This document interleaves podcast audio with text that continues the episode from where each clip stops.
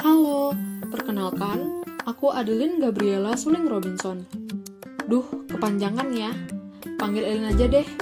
Aku mahasiswi Universitas Ciputra angkatan 2018, jurusan psikologi. Hmm, hari ini aku mau membahas salah satu gangguan mental akibat stres atau trauma yang disebut dengan adjustment disorder atau bahasa Indonesianya gangguan penyesuaian. Hope you like it. Eh, aku bakalan membahas salah satu kasus gangguan penyesuaian. Singkat profil, panggil saja beliau Nyonya A, yang merupakan seorang wanita berusia 51 tahun dan telah menikah dan memiliki pernikahan harmonis. Namun, suami Nyonya A telah meninggal pada tahun 2009. Selama masa pernikahannya, Nyonya A dikaruniai tiga orang anak. Nyonya A adalah anak keempat dari enam bersaudara dan hubungan Nyonya A dengan keluarganya sangat harmonis.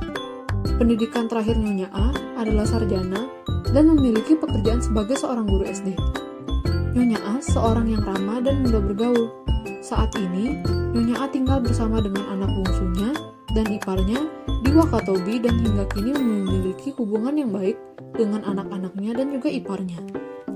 Sekitar dua bulan lalu, Nyonya A memiliki keluhan mengalami rasa cemas, disertai dengan jantung berdebar-debar dan keringat dingin.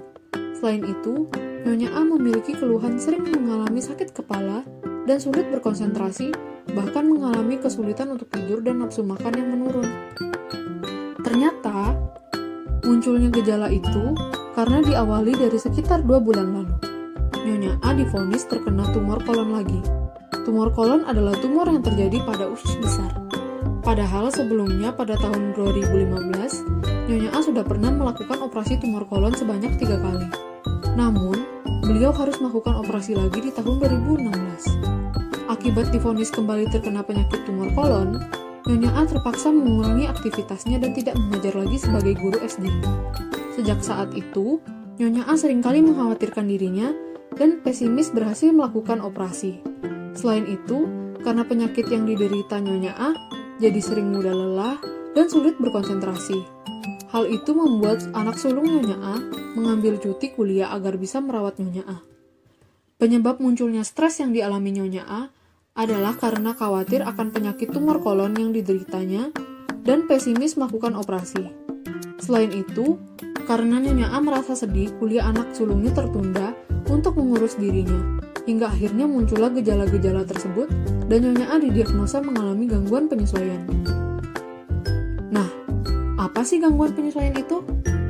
Menurut Arbus dan kawan-kawan pada tahun 2014 mengatakan bahwa berdasarkan dari klasifikasi buku DSM-4 dan ICD-10, gangguan penyesuaian didefinisikan sebagai gangguan subjektif atau gangguan emosional ataupun perilaku yang bisa mengganggu fungsi sosial atau pribadi seseorang secara signifikan. Bisa muncul dalam waktu kurang lebih dah 3 bulan setelah terkena pemicu stres yang dapat diidentifikasi dari adanya perubahan gaya hidup atau dari adanya peristiwa kehidupan seseorang yang penuh tekanan. Nah, udah tahu kan apa itu gangguan penyesuaian? Oke, sekarang kita akan membahas apa saja sih gejala-gejala dari gangguan penyesuaian. Menurut Casey pada tahun 2009, gejala-gejala pada gangguan penyesuaian berdasarkan DSM-4 untuk menentukan jika terjadi gangguan penyesuaian adalah yang pertama, ketika adanya tanggapan akan peristiwa yang membuat stres. Yang kedua, ketika tumbuhnya, timbulnya gejala dalam waktu tiga bulan setelah terpapar stresor. Yang ketiga, ketika gejalanya dapat menyusahkan atau melebihi apa yang diharapkan dari paparan stresor tersebut. Yang keempat, adanya gangguan signifikan dalam fungsi sosial atau pekerjaan. Yang kelima, bila gejala bukan karena gangguan atau kehilangan aksi satu dan lainnya. Yang keenam, gejala hilang dalam waktu enam bulan ketika setelah sumber stres atau konsekuensinya telah dihilangkan.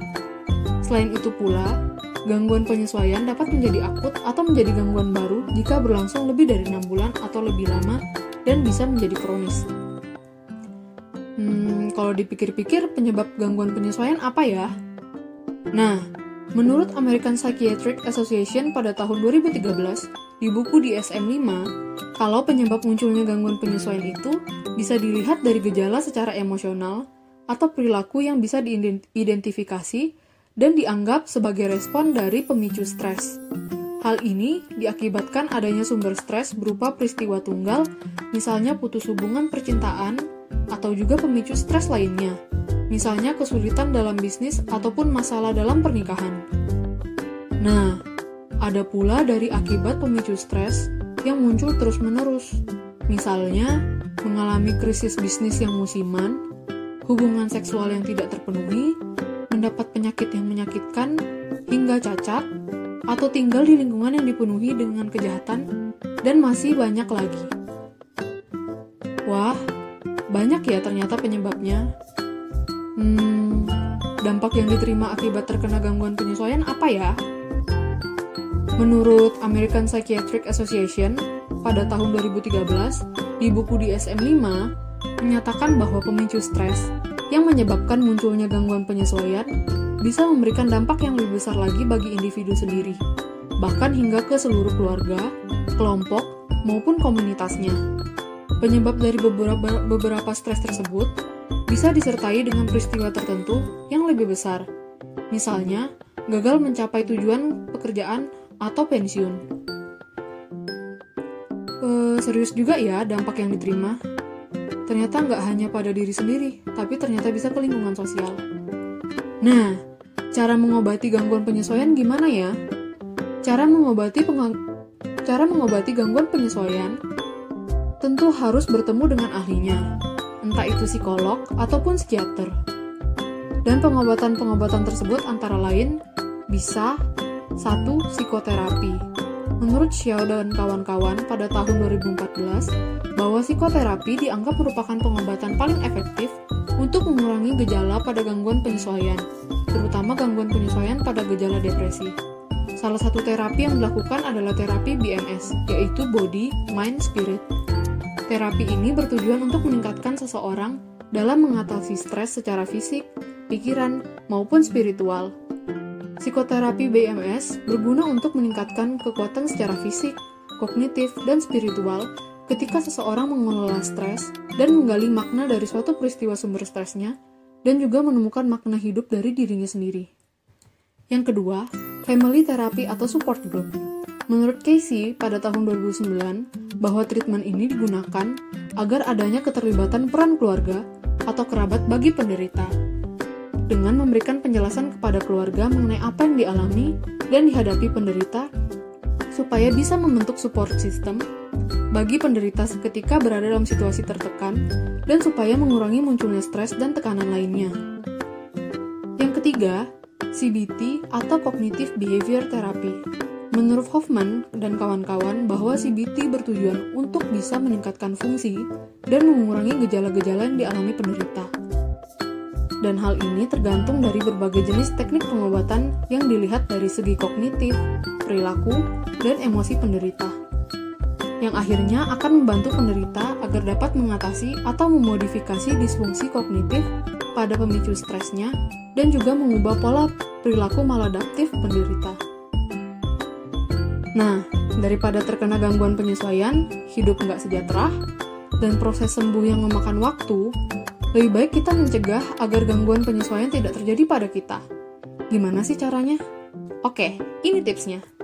Yang pertama, latihan mengelola stres atau singkatnya relaksasi sangat penting untuk menghindari ataupun meredakan stres dan emosi negatif lainnya. Hal ini tentu mempengaruhi pikiran agar menjadi lebih tenang, bahkan ketika menghadapi suatu situasi yang menyebabkan stres.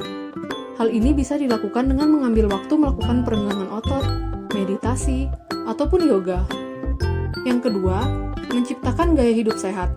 Kita bisa mulai dari menciptakan gaya hidup sehat, dari pola makan, kualitas tidur, hingga waktu penggunaan handphone. Hal ini karena stres yang dialami terus-menerus dapat membuat gaya hidup kita menjadi pasif, monoton, dan berakhir tidak bisa meredakan stres. Dengan menciptakan gaya hidup sehat, kita bisa mengontrol kebiasaan-kebiasaan buruk bagi hidup, dan bisa mengontrol tekanan yang ada di sekitar kita. Tak lupa juga dapat meningkatkan kepercayaan, kepercayaan diri kita juga. Yang ketiga, hindari rokok, alkohol, dan obat-obatan terlarang. Pentingnya menghindari rokok, alkohol, dan obat-obatan terlarang yang dijadikan sebagai pelampiasan stres. Hal ini tentu akan menyebabkan pola hidup kita menjadi tidak sehat, dan hidup menjadi tidak sejahtera karena rokok, alkohol, dan obat-obatan terlarang.